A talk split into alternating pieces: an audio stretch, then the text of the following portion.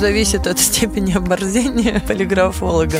Сидит мне человек и говорит, да, был дело, да, получал откаты, да, взятки получал. Естественно, об этом узнает работодатель. То же самое, что спросить, а можно ли обмануть аппарат, который снимает кардиограмму. О новых направлениях, скиллах, образовании и востребованных профессиях. Коммерсант FM «Карьера». Новая реальность. Добрый день, дамы и господа. Это очередной выпуск нашего подкаста «Коммерсант ФМ. Карьера». Подкаст, в котором мы говорим о профессиях, общаемся с людьми, достигшими успеха, задаем им вопросы про карьеру, как добиться роста, как добиться успеха в том деле, в котором ты занимаешься. И какие-то всегда слушаем с удовольствием советы и мнения наших э, гостей. А, я напоминаю, что слушать нас можно на всех подкаст-площадках Коммерсант FM, а также на сайте коммерсант.фм. Все выпуски размещены там. Слушайте, комментируйте, потому что очень важно знать, э, зашел вам выпуск, не зашел, для того, чтобы понимать, каких гостей э, нам э, звать дальше. Меня зовут Сергей Соболев, я ведущий радиостанции Коммерсант FM, и сегодня у меня в гостях человек необычной профессии, профессия, которая появилась, ну, относительно, насколько я понимаю, не так давно в России, я имею в виду. Об этом мы тоже поговорим. Итак, в гостях у меня Сабина Пантус, как э, пишут в интернетах, полиграфолог, психолог, телеведущая, эксперт ТВ-шоу и э, вот это вот, собственно, загадочное слово профайлер. Профайлер. Кто из этого Сабина Пантус больше из всего его вышеперечисленного? А ты знаешь, как-то так, э, во-первых, всем здравствуйте. Мне очень приятно быть здесь. И если я смогу вашему подкасту дать какие-то полезные советы для слушателей, я буду очень рада этому. Ну, тут скорее не про советы, а скорее для понимания вообще, что такое профессия твоя. Ну и советы, да, конечно, потому что мы же говорим о том, где этому учат, как этому да. учат, что это такое. Ну так вот, отвечая на твой вопрос, изначально я стала полиграфологом, то есть человеком, который занимается проверками на полиграфе. Детектор лжи. Потом я стала понимать, что мне этого мало.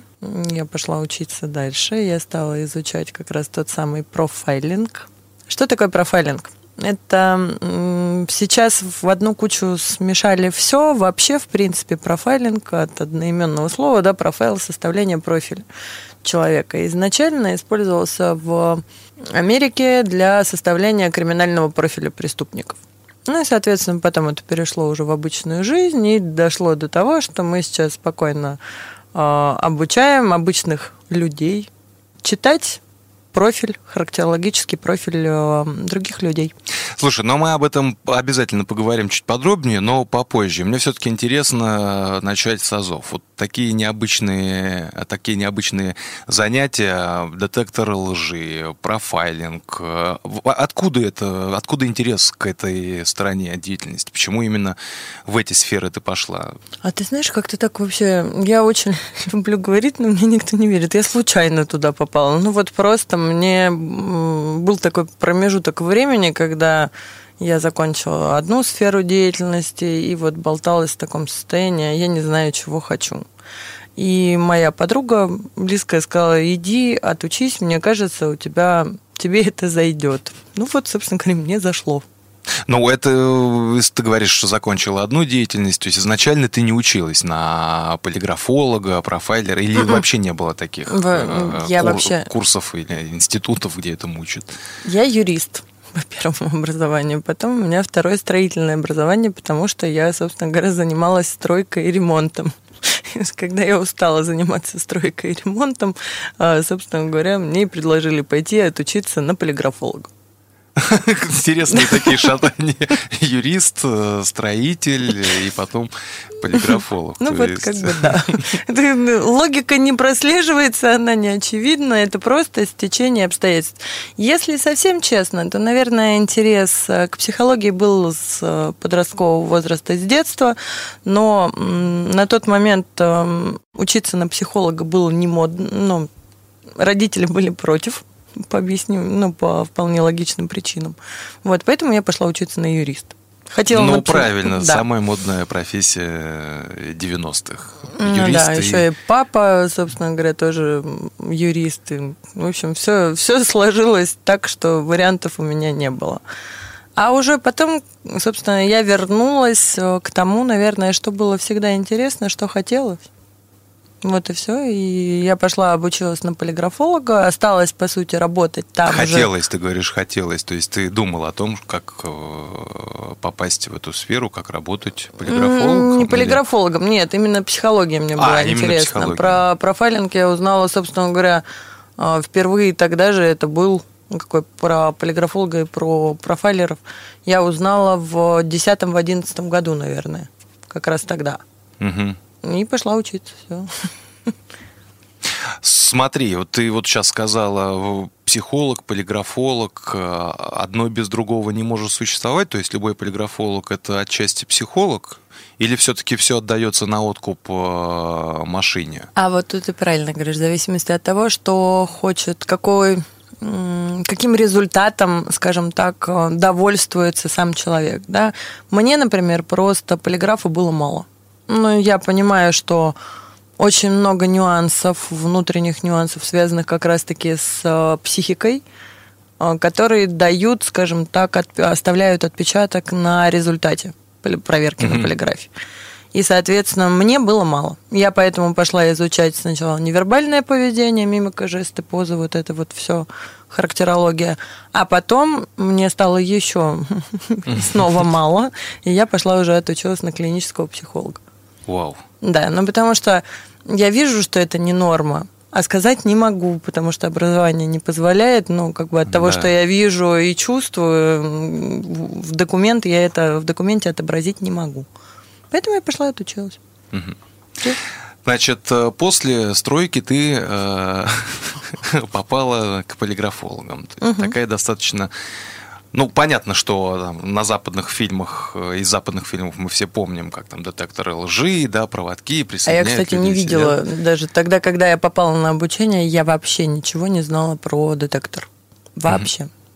Ну, слово... Ну, такое, слово, ну, слово знала, но ну, обмани меня я еще не смотрела. Понятно.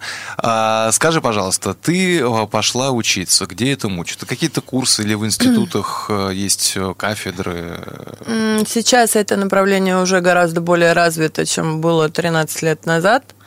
А На тот момент а, это было, ну, как обычные курсы. То есть э, я училась у одного из метров, который в 30-й лаборатории КГБ как раз-таки открывал это направление и самым первым в России, еще тогда в СССР, занимался, собственно, проверками на полиграфе.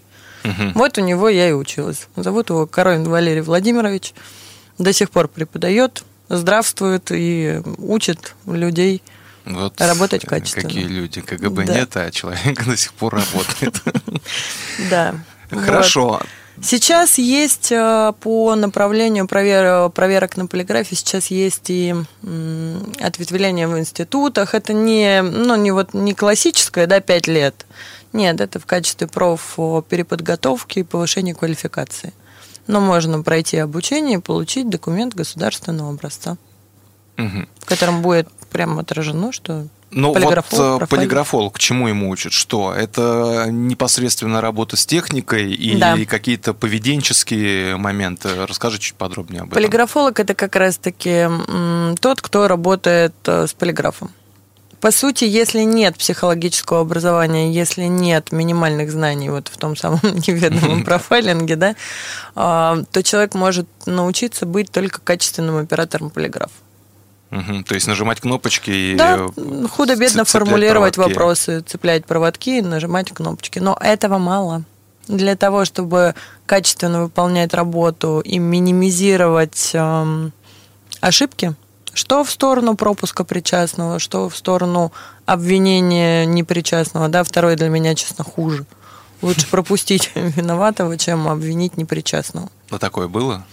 Да, конечно, ну, у каждого полиграфолога есть свое маленькое кладбище, где пох- похоронены души людей непричастных. Но мы же не боги, ошибки допускаются. И если кто-то из полиграфологов о, говорит, я никогда не совершал ошибку, Ну, иногда просто никто не, скажем так, не давал обратной связи. Но какая-то же ответственность все равно присутствует. Конечно. То есть, если, например, пришел отчет, отчет же, да, или как угу. это называется, от э, полиграфолога, а потом выясняется, что человек невиновен, что-то, какие-то санкции предусмотрены, или касается только вот профпригодности и отношения вот в этом кругу полиграфологов? То есть тебя так, будут считать некомпетентной, скажем, менее компетентной? Законом ничего не предусмотрено. Внутренние, скажем так, э, внутренние цены, по внутренним ценностям, господи, слово потеряла. Ну, по внутренним ощущениям, да, ну, будет. Но кровавые мальчики тебе по ночам не снятся. Mm-mm. М-м. Ну и слава Мне богу. нет. У меня все очень хорошо. Слушай, тут э, очень часто же еще как бывает, вот сидит человек, ты его проверяешь, понимаешь, что причастен, говоришь, что там, ну вот такой-то, такой-то результат, а человек действительно причастен, и тебе начинает, да вы, вы обвинили непричастного, Бог вам судья. И вот это вот, вот такой вот тирадой, ну, сидишь, смотришь, ну, блин. Я говорю, слушайте, из ничего я из ниоткуда не могу взять ваши реакции. То есть, если вы реагируете, я четко знаю, что я провела проверку качественно. Угу. Если есть реакции, они есть э, по каким-то объяснимым причинам. Слушай, вот э, работать, ну, про бизнес мы чуть попозже про, поговорим, потому что наверняка же и профайлинг, и полиграф используются не только в области криминалистики. А, скажи, пожалуйста, ну ведь э, человек, который проверяет другого человека, должен обладать, наверное, с какой-то эмоциональной, в первую очередь, устойчивостью. У тебя не бывало такое, что тебя прям ну, сидит перед тобой, не знаю, насильник или убийца, и тебя разрывает от гнева, и этот гнев, он выплескивается, в, отражается на твоей работе. Или все-таки ты умеешь контролировать эмоции, ты выключаешь в себе человека, а включаешь исключительно специалиста в этот момент? Ну, это как раз-таки уровень профессионализма, когда ты не переносишь свое личное отношение а, ну, вот, к проверяемому как к человеку да, на результаты проверки. Не всегда, конечно, получается, но это, наверное, в рамках я по обычной, в обычной жизни, не на съемках, да, где я сталкивалась uh-huh. с разными, как раз и маньяки у нас были, uh-huh. и убийцы были. А в обычной жизни я не занимаюсь уголовкой. Ну, то есть я прям четко для себя приняла решение, что это не моя сфера, ну вот не хочу, мне дискомфортно. Как раз-таки по причине постоянного столкновения, знаешь, с вот этими вот, ну, низшими человеческими проявлениями, ну, неприятно этого касаться. И за пять лет а, в рамках телевизионных, по телевизионного проекта, там, конечно, было разное. И ощущения периодически бывали разные. Но если мы говорим опять-таки о работе полиграфолога, переносить э, свое отношение недопустимо. То есть ты просто делаешь свою работу и даешь заключение. Все. Ну, вот недопустимо, это понятно, недопустимо. Но у меня удается получ... ли у меня... всегда? Всегда нет. Справиться? Ну, вот если говорить, удается ли всегда, нет. Всег... Не всегда. Иногда сложнее, иногда нужно время там выдохнуть, выйти, вернуться. И выходишь, возвращаешься уже нормально. Хорошо, значит, э, ты отучилась на полиграфолога и начала работать в первую очередь все-таки с э, криминалом, правильно я понимаю? Нет? Нет. Как у тебя дальше Я это? начала как раз-таки... Сейчас большая часть полиграфологов, полиграф применяется в обычных коммерческих компаниях при приеме на работу. Но это сейчас, а 13 лет назад? И 13 лет назад было да? то же самое, да. То есть в а. российском бизнесе уже проверяли людей да, на этих да, да, да, да, да. Ну, уже лет 20 назад уже проверяли. Просто специалистов было совсем мало, они были штучными, да, ну, то есть это такое было в диковинку. Поэтому большей частью я занималась как раз-таки кадровыми проверками и служебные расследования. Ну, то есть это криминал, но не, не уголовка. Это кражи, хищение, воровство, слив информации и так далее. Но вот у тебя такая совсем узкая специализация, да, ты именно вот, вот проверяешь людей, и, а, а вот расследование, что это такое расследование, как, как это происходит? В компании происходит, к примеру, хищение денег. Или, не знаю, у частного лица происходит хищение денег, и нужно найти, кто украл. Все, вот тебе расследование. И вот первый, второй, значит, они рассчитываются, стоят в очереди в кабинетик, как в детстве угу. перед зубным врачом, и заходит, и что дальше? Ты вешаешь эти Я все задаю датчики, вопросы, беседую. вопросы. Вешаю датчики и уже по результатам проверки принимаю решение, кто-то из них причастен к тому, что произошло или нет. Тут есть такая тема. Вот, например, в компании работает, я не знаю, 100 человек.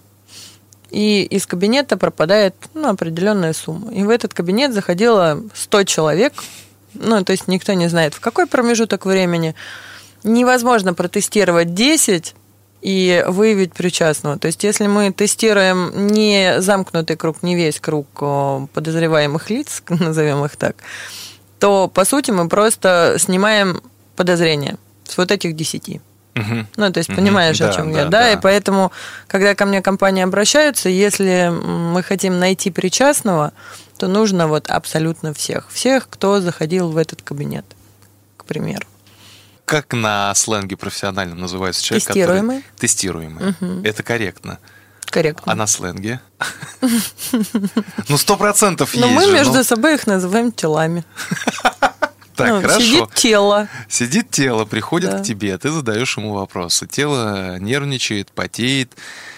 Значит, А ты- вот тут фишка в чем? Мне интересно вот это многообразие человеческих миров. Да? Мне интересно, почему один потеет сильно, а второй потеет чуть-чуть, понимаешь? Ну, я не... Звучит, конечно, я представляю, если вырвать из контекста эту фразу, как это будет странненько звучать, э, но это интересно, как раз-таки вот поведенческие реакции интересно изучать. Здесь даже не больше не про контроль и выявление правда, ложь, вот это вот кого-то поймать за руку. Нет. Мне как раз-таки больше всего интересно вот это многообразие поведенческих реакций. Вот эти изменения, динамика, да, собирать по группам их как-то смотреть. То есть, ну, это просто интересно. Все врут по-разному или все-таки есть какие-то признаки, по которым ты можешь прям сразу определить, врет тело или не врет? Есть, конечно, критерии, которые говорят, но это не про почесал нос, поправил за ухом или закинул ногу за шею, Мгм. да, то есть Мгм. нет. Здесь как раз-таки все в комплексе, все врут одинаково, но все врут по-разному. Нужно смотреть, нужно наблюдать, нужно понимать, а, какой человек изначально в базе, да, что для него вообще в принципе в норме, потому что, ну вот один весь подвижный, второй Мгм. статичный. Но будут они одинаково врать? Ну, да, через рот они будут, эм, это будет похоже. Ну, не знаю, глаз дергается, там что-то такое, вот тик, чесаться начинает. А вот все в совокупности. Всё в совокупности. Все в совокупности. Нельзя вырвать э, просто... а- а- вот глаз дергается. Это что? Это признак стресса. Я сейчас скажу, уже оскомину набила мне эта фраза. Всякая ложь есть стресс, но не всякий стресс есть ложь. Ну, то есть не каждые признаки стресса будут говорить о том, что человек врет. Потому что иногда люди просто нервничают, а нервничают по объяснимым причинам, не связанным вообще с сокрытием или искажением информации. Коммерсант ФМ «Карьера». Новая реальность. Я, естественно, не могу не задать вопрос, можно ли обмануть полиграф. Поли- Или полиграфолога. Вот. Второе, это будет более точно. Обмануть полиграфолога можно, особенно если он э, малоквалифицированный, скажем так. Обмануть полиграф нельзя, потому что это просто технически точный прибор, который регистрирует физиологические показатели. Ну, это то же самое, что спросить, а можно ли обмануть э, там аппарат, который снимает кардиограмму. Ну, как бы, ну, наверное, можно. Ну, в каком виде? Напиться каких-нибудь э, таблеток? Ну, то есть, понимаешь, да, я провожу аналогию.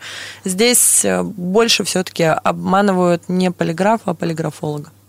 Все-таки человека, да, всё-таки человеческий фактор на первом месте. У тебя было такое, чтобы тебя обманывали? Ну, учитывая, что сколько лет и сколько тысяч проверок, наверняка было, особенно поначалу, сто процентов было. Но ты об этом не знаешь. Нет, с обратной связи такого не было, но я догадываюсь, что, ск- скорее всего, было. Хорошо, а, давай тогда поговорим чуть э, подробнее про бизнес, который пользуется услугами полиграфологов. Вот смотри, ты сказала, что в начале там, 13 лет назад да, таких специалистов было очень мало. 20 было мало, 13 Это на лет назад страну. уже было нормально. Когда Уже я было училась, нормально. уже было, да, уже это более-менее распространено было. То есть сейчас это такая востребованная профессия, бизнесмены обращаются часто? Сейчас во многих компаниях появились штатные полиграфологи. Штатные есть штатные полиграфологи. полиграфологи, да, которые все время в штате работают и занимаются постоянно проверкой работающих сотрудников и тех, кто трудоустраивается. Мгм. Какие сферы чаще всего пользуются? Абсолютно все, но больше банковская сфера, да, потому что, ну, там, поня- по- Там, по где понятным деньги. причинам, да. Ну, а так, в целом, это, это работающий инструмент абсолютно для любой сферы бизнеса.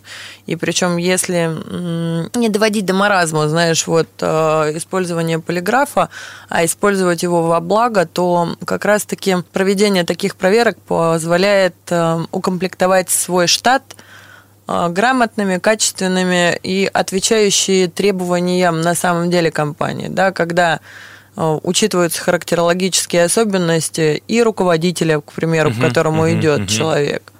И составляется полный профиль. То есть, беря человека на работу, компания знает, что он не забухает, он не склонен там воровать все, что не приколочено, он обладает там, у него есть такие, такие, такие характеристики, которые позволят ему качественно справляться с той работой, на которую он претендует, собственно говоря. Либо наоборот, э, не брать человека, понимая, что у него недостаточно характерных черт для качественного выполнения. Ну, грубо говоря, выбираем бухгалтера, и приходит там, эй, вот это вот, поскакали, побежали, а тигру в клетке не додают мясо, фигура здесь, фигура там. Будет такой человек э, качественно выполнять свою работу? Ну, есть нюансики, но если нужно, чтобы он сидел и монотонно, последовательно все контролируя, да, делал набор определенных действий, такой человек не будет э, эффективным на своем месте. Ну, не будет. Он еще и расшатает всех остальных. Значит, есть правоохранительная составляющая, да, там, где э, преступников пытаются э, выяснить, лгут они, не лгут. Есть бизнес, где проверяют сотрудников, проводят какие-то расследования. А в частном порядке тебя нанимали как специалиста? Ну, не знаю, там какой-нибудь бизнесмен проверял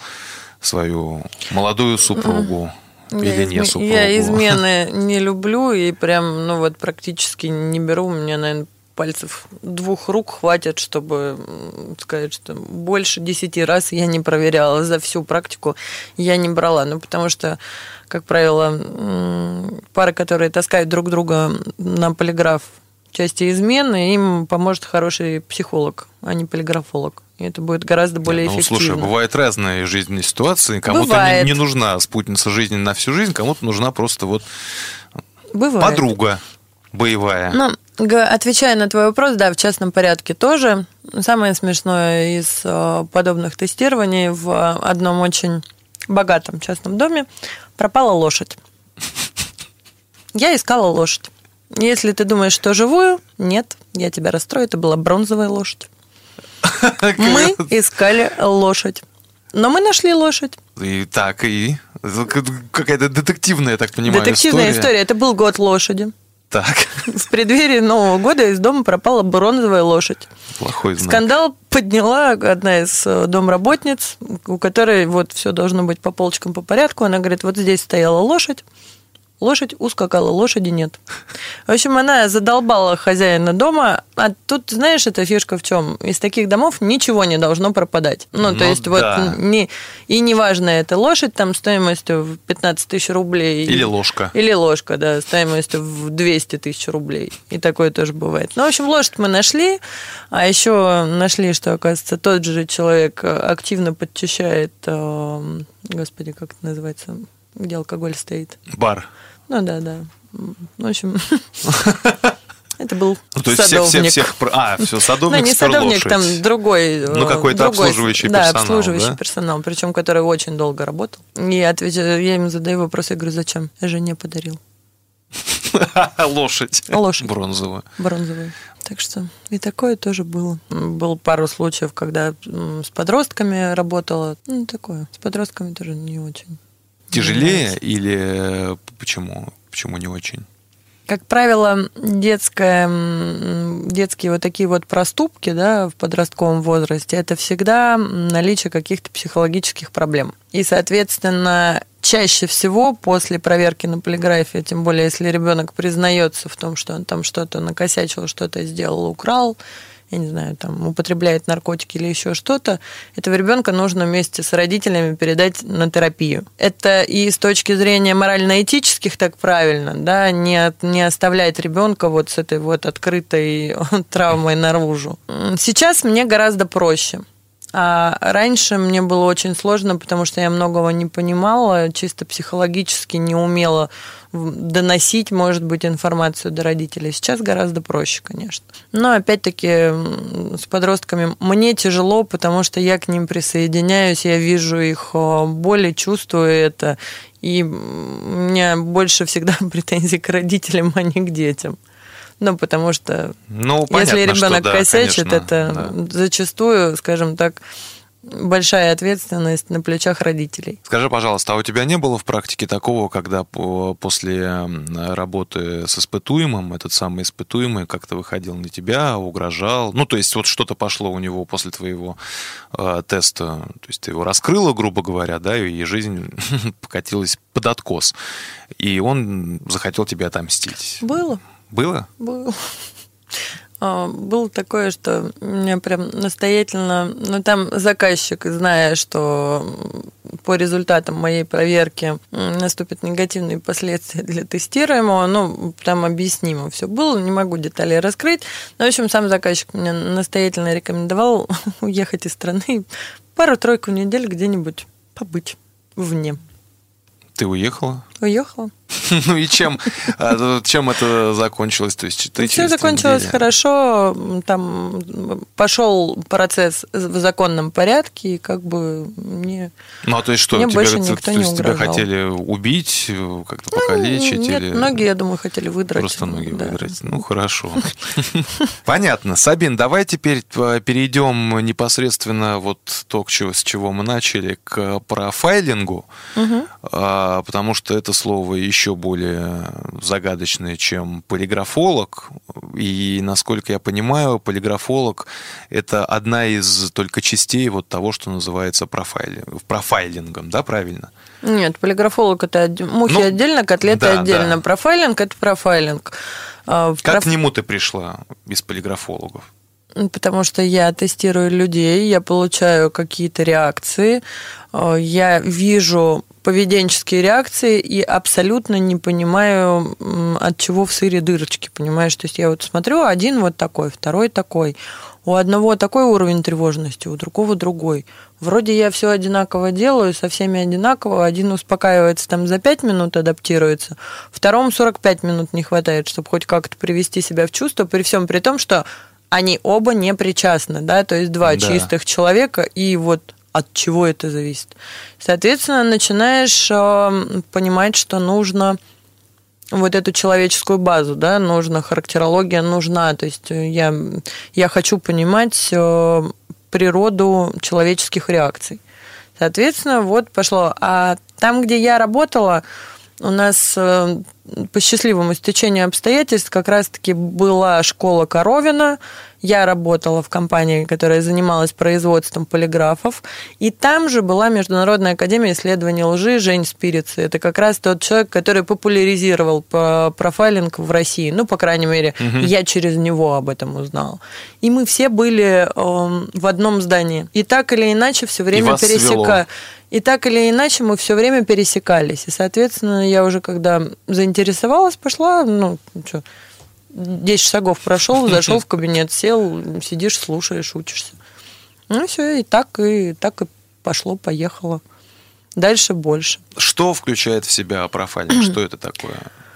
Профайлинг – это набор, скажем так, э, специфических психологических методов э, по изучению человека, по наблюдению за человеком для составления его характерологического профиля, анализа мотивов, прогнозы возможных каких-то поступков. То есть это пол, составление полного профиля человека с пониманием, почему он так де, делает, Но что именно, им движет. Именно психологического. Или э, есть... Ну, то есть, грубо говоря, ты изучаешь там соцсети человека, ты копаешься в его прошлом. В интернете же практически ничего нельзя скрыть. Ну, собрать информацию, конечно, То есть ты собираешь, мо- а- Но если мне доступна такая опция, это же не всегда так. Иногда приходит человек, ну вот смотри, грубо говоря, резюме. Это же тоже э, оно несет в себе какую-то информацию Конечно. о человеке. Мы можем посмотреть, сколько мест работы, как долго держится на том или ином Да. месте работы. Уточняем, почему, что является основной причиной увольнений и перехода в, дру- в новое место. Ну и так далее. То есть ты профиль собираешь, тут и биография тоже изучается. Если есть э, возможность оценить соцсети, ну да, смотришь, какого рода характера фотографии, какие тексты пишет, с какой коннотацией там что доносит, да, то есть положительное, отрицательное, это тоже можно изучить.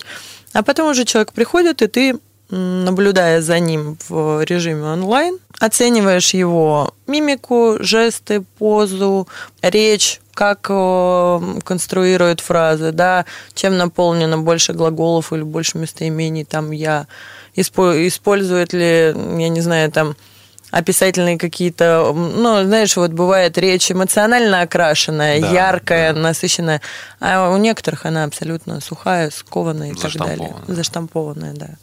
Вот, поэтому наблюдаешь полностью, смотришь, как сидит, как двигается, насколько активный, неактивный, что говорит. И все, и составляешь профиль. Такая, на самом деле, работа э, отчасти детективная, потому что, ну, хорошо, вот ты человека изучила, да, как он себя ведет, как он э, двигается, что он говорит, как он говорит. А, допустим, если у тебя есть заказ, там, изучить его биографию, его прошлое, да, ты садишься в соцсети, начинаешь там где-то чего-то выкапывать. Ты это все сама делаешь, или у тебя есть какие-то из, э, помощники, кто-то, люди, которые отдельно специализируются там на онлайне? Соцсети я анализирую сама. Сказать, что я прям что-то откапываю, выкапываю, нет. Мне просто, знаешь, общие... Это как один из э, штрихов к портрету. Ну, то есть э, определенный мазок. А потом я уже все детали вот эти вот собираю воедино, чтобы получить образ. И либо у меня все детали между собой бьются, а знаешь, иногда бывает, что вот человек в соцсетях там демонстрирует одно, да, по факту второе, а на самом деле внутреннее наполнение вообще третье. То есть и вот это вот надо все еще раз- разобрать, соединить, разъединить, посмотреть, чтобы понять, как на самом деле этот человек себя будет проявлять. Это- иногда это очень увлекательно и очень интересно, потому что большое количество людей, они живут в масках, да, то есть человек вот начпокнул на себя маску и вот ходит, улыбается кротким олененком, а внутри там саблезубый тигр. Слушай, ну это же такая история, то есть э, главное, чтобы, да, не навреди другому, не навреди ближнему, а кто там у тебя внутри, наверное, работодателя должно в меньшей степени интересовать. Ну, ну, до тех почему пор, же, ну, пока это не смотри, влияет на... берут э, вот этого вот саблезубого олененка в коллектив. А она ходит такая с глазами кроткой, кроткого олененка, глазками хлопает. А на самом деле она подставляет, ну, то есть, исходя из внутренней сущности, вот эта демонстрация одного, это сейчас грубый, может быть, пример, но так понятно. А по факту нутро совершенно другое. И такой человек склонен и подставлять, и стравливать, и устраивать какие-то закулисные игры, да, с э, негативным исходом для многих. То есть будет это влиять на работу компании? Будет. Потому что все мы люди, все мы человеки, и психоэмоциональная составляющая, она сильно недооценивается. На некоторых позициях должностных более чем недооценивается. Кого чаще всего проверяют заказчики? Каких специалистов? Наверное, руководители, да, в основном? Или э, персонал среднего звена тоже попадает в категорию? А вот вообще Проверяем. всех подряд. Всех подряд? Вообще всех подряд. Э, У меня, ну просто... Я сейчас э, занимаюсь только руководителями. Ну, Мгм. большей частью, да. Я ну, отошла уже от э, массового такого Мгм, тестирования. Но тестируют абсолютно всех. Кто так или иначе связан с товарно-материальными ценностями чаще, наверное. Но попадают все. И как реагирует, допустим, какой-нибудь топ-менеджер, которого просят прийти на проверку Ну, по-разному реагирует. Зависит и от характера самого человека и от степени наличия прегрешений э, за Ну, чистых го- не- не годы. бывает. Да нет, конечно. Но я, как адекватный полиграфолог, это тоже понимаю. Я говорю, слушайте, давайте поговорим на чистоту. И иногда, правда, рассказывают. Сидишь, потом отчет читаешь и думаешь, зачем ты мне это рассказал? Но у профайлеров какой-то есть этический кодекс, как узнаешь, с, вот с врачом можно поговорить, и врач с собой эту тайну несет? Но если мне, смотри, вот э, если мы говорим про прием на работу, то там все, весь Нет, предыдущий мы говорим опыт, вот, вот он про топов, например, вот тех топов, с которыми ты работаешь. Ну хорошо, но вот э, сидит мне человек и говорит, да, был дело, да, получал откаты, да, взятки получал, там столько-то, столько-то. Но, естественно, об этом узнает работодатель, заказчик потенциальный. Но некоторые заказчики, они вполне себе адекватные и понимают, что нужно учесть ряд факторов. Ну, человек мог получать откаты, мог получать, там, проводить какие-то, проворачивать какие-то схемы, но при этом компания не страдала. Компания не несла убытков, у- ущерба и так далее. То есть потенциальная польза от этого топ-менеджера, она выше, чем потенциальная угроза. Да, Ну, как минимум, он предприимчивый. Да. Он умеет находить схемы, что очень важно. что в целом для многих топов является основополагающей. Да? То есть, если он умудряется зарабатывать и себе, и компании, да и прекрасно. Значит, такого человека надо сажать на процент, давать ему процент от выручки, и он будет замотивирован работать больше, лучше и чище. Коммерсант ФМ «Карьера».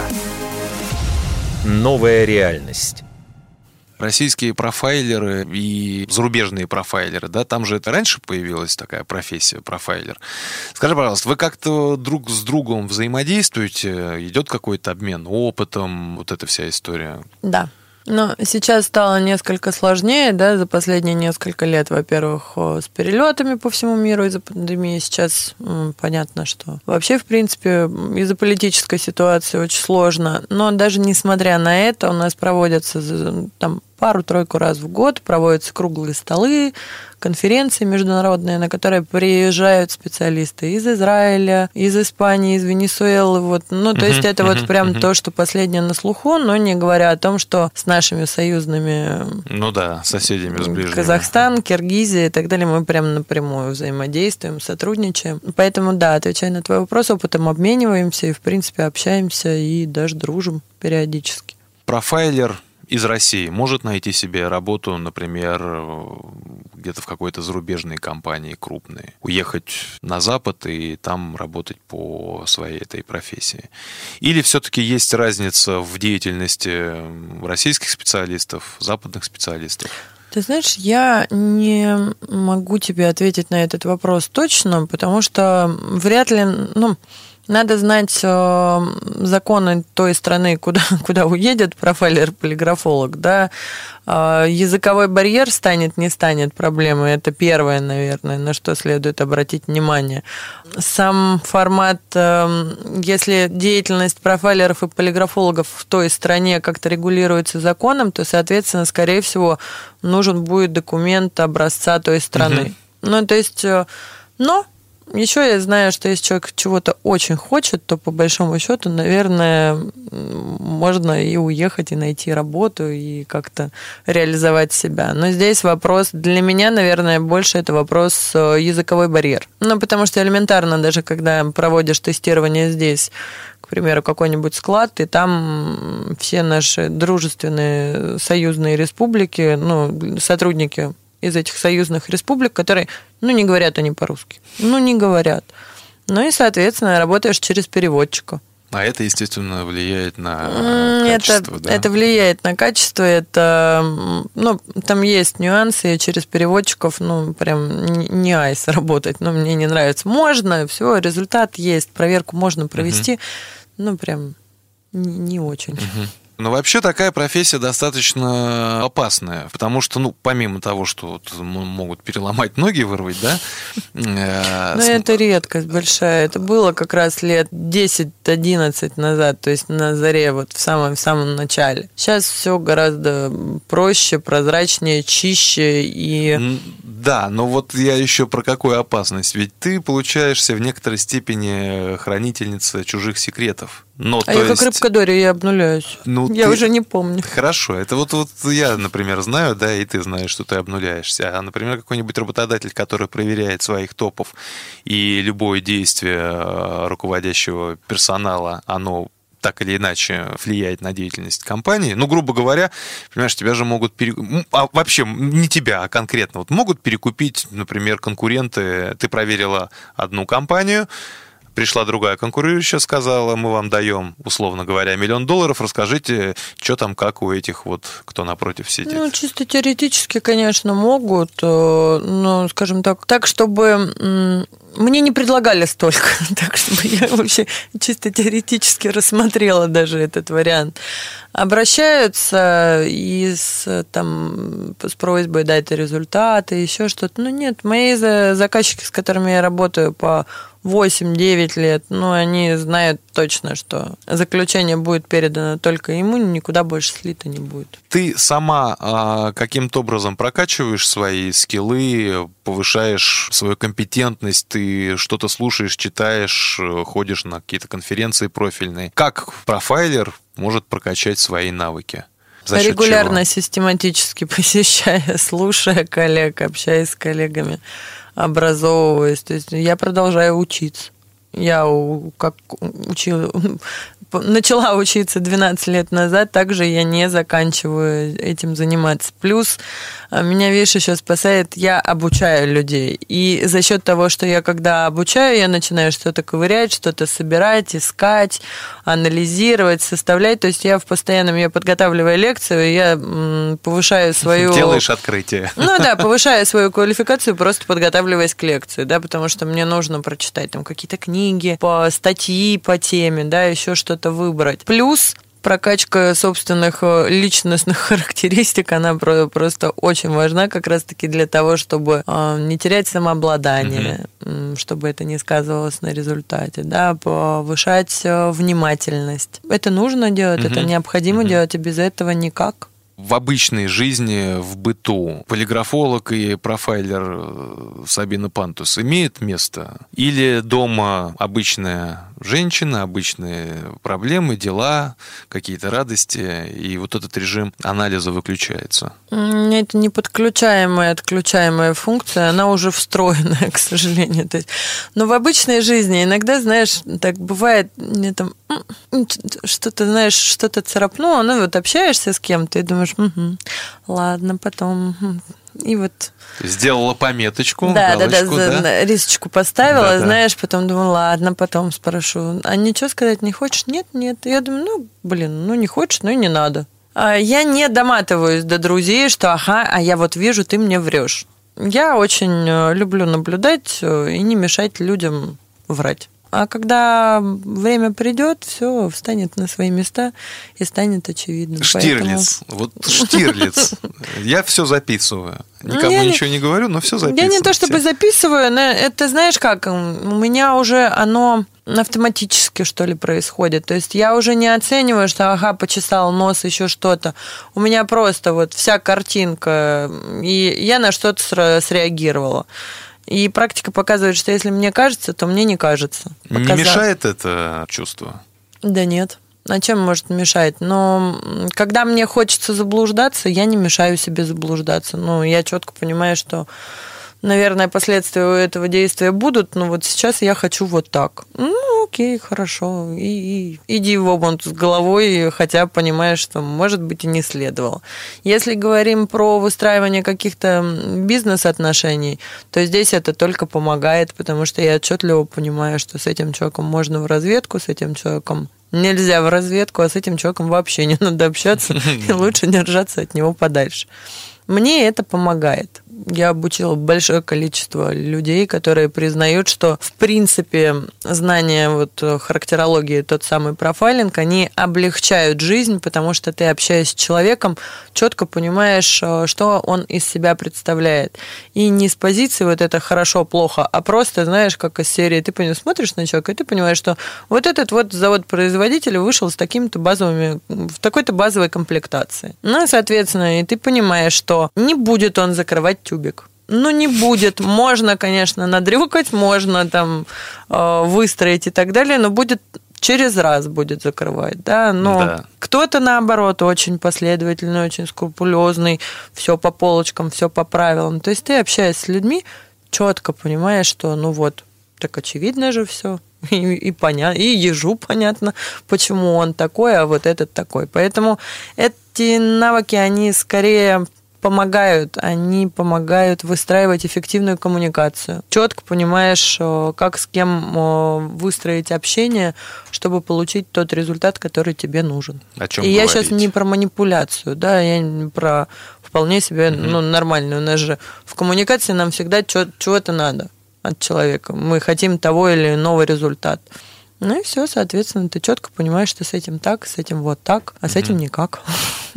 Сабин, э, наш любимый вопрос, который обычно мы задаем в середине каждого выпуска, а у нас так получилось, что в конце, про деньги. Мы очень любим говорить про деньги. Вот в профессии профайлера сколько зарабатывают? Ну, например, 100 тысяч. Зарабатывает ли профайлер? Профайлер... На каком уровне он должен Смотри, быть? профайлер это такой это образ собирательный, что ли, наверное. Большей частью сейчас, если мы говорим про специальность, то это полиграфолог все-таки. Потому что в чистом виде профайлеры, ну, это медийная какая-то сфера, знаешь, там, сфера переговоров. Профайлер как таковой у нас нет такой сейчас То есть что-то такое с мишурой, красивое, раскрученное, вот красивое слово. Красиво, да. А если мы говорим про полиграфолога, то, в принципе, 100 тысяч легко. Но штатные, по-моему, от 70 тысяч и до, до 200, до 250, по-моему, сейчас такой порядок. Но именно по зарплате, если взять. Мгм. Я могу ошибаться, я давно не, не смотрела рынок. Ну, то есть, там, 100 тысяч это не бог весь какая, это, ну, там, грубо говоря, ты, начальная может если быть, да, ты цифра? занимаешься проверками сам на себя, и у тебя есть клиентская база, то там порядок цифр выше 200. 300 тысяч, Можно. 500 тысяч. Сложно, но тоже можно, но тут зависит от степени оборзения полиграфолога, насколько... Ну, смотри, э, средняя цена за проверку варьируется вот сейчас по рынку от 5 до 15. Тысяч. Да, Рублей рублей. это за человека или за, за... за человека. За... Вот одна проверка. В день полиграфолог может, ну, комфортно две проверки, но может 3-4. А что значит комфортно? Ну, комфортно по... Представь, у тебя поток идет. Четыре человека, одно и то же. Вот одно и то же, одно и то же. И глаз замыливается, и язык Мгм, устает, мгм, и вот это вот большое количество людей, ну, это ухудшает результат. Мгм. Поэтому комфортно это две проверки в день. Полиграфолог никуда не торопится, он не устает, он все делает с чувством, с толком, с расстановкой, уделяя внимание человеку, который к нему пришел. Ну, соответственно, если мы говорим про стоимость даже в 10 тысяч рублей, то это 20 в день. Соответственно, 20 в день умножаем на 5, это уже 100 тысяч в неделю. Ну, это Особо- если каждый день расписан. Но это если каждый день, Это и это если э, 10 тысяч. Ну, если по 5, соответственно. Ну, то есть математика простая. В целом можно зарабатывать э, хорошие деньги, если есть клиентская база. Кто-то берет дороже, кто-то берет э, дешевле, но мы берем вот Ну, то есть, вот смотри, вот у психологов есть, да, одни психологи работают по какой-то усредненной ставке, а есть психологи раскрученные, медийные, известные, у которых в несколько десятков раз э, стоимость часа выше. Ну да. И ему платят при этом вот за да, его и здесь раскрученность. примерно то же самое. Сабин, наверное, последний вопрос. Все-таки вот давай нарисуем портрет профайлера или полиграфолога. Качества, которыми, на твой взгляд, должен э, обладать специалист этой профессии. Пусть будет пять качеств обязательных. Внутренняя сила, внутренний стержень, Один. внимательность, наблюдательность, познавательный интерес, э, любознательность, желание учиться и желание развиваться. Человеколюбие – это очень важно, потому что зачастую полиграфологи забывают о том, что мы работаем с живыми людьми, уходя в какую-то стандартизацию, формализацию процесса, еще вот это вот неудобный стул, вот это вот Мгм, создайте мгм, дискомфорт мгм. э, тестируемому лицу. Я говорю, зачем? Мы же, мы же- они же живые. Вот, Тела. чело- да, Они чело- еще дышат. человеколюбие и ум, Ум. да. Без него ум, интеллект, без них никуда. Интересно, что ты поставил это А это вишенка, а это, ви, это вишенка на торте. Это вот прям вишенка на торте, знаешь, которая как раз-таки венчает всю эту э, успешную конструкцию. То есть, э, чтобы быть успешным, обязательно все эти качества должны быть, и они равнозначимы угу. для меня. Ну что ж, друзья, на этом мы будем завершать. У меня в гостях сегодня была Сабина Пантус, полиграфолог, профайлер, психолог, юрист по первому образованию, телеведущая и просто очень хороший и красивый человек.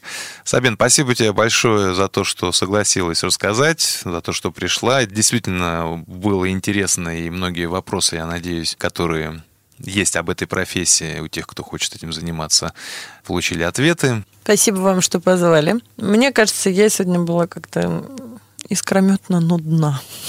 Будем считать, что просто сегодня ты выключила режим анализа, и все, что ты заметила, останется между как, нами. Как в Вегасе, да.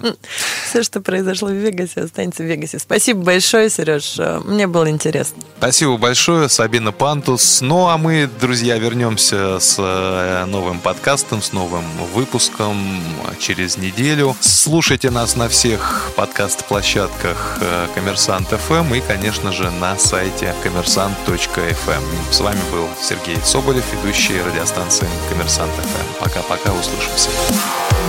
О новых направлениях, скиллах, образовании и востребованных профессиях.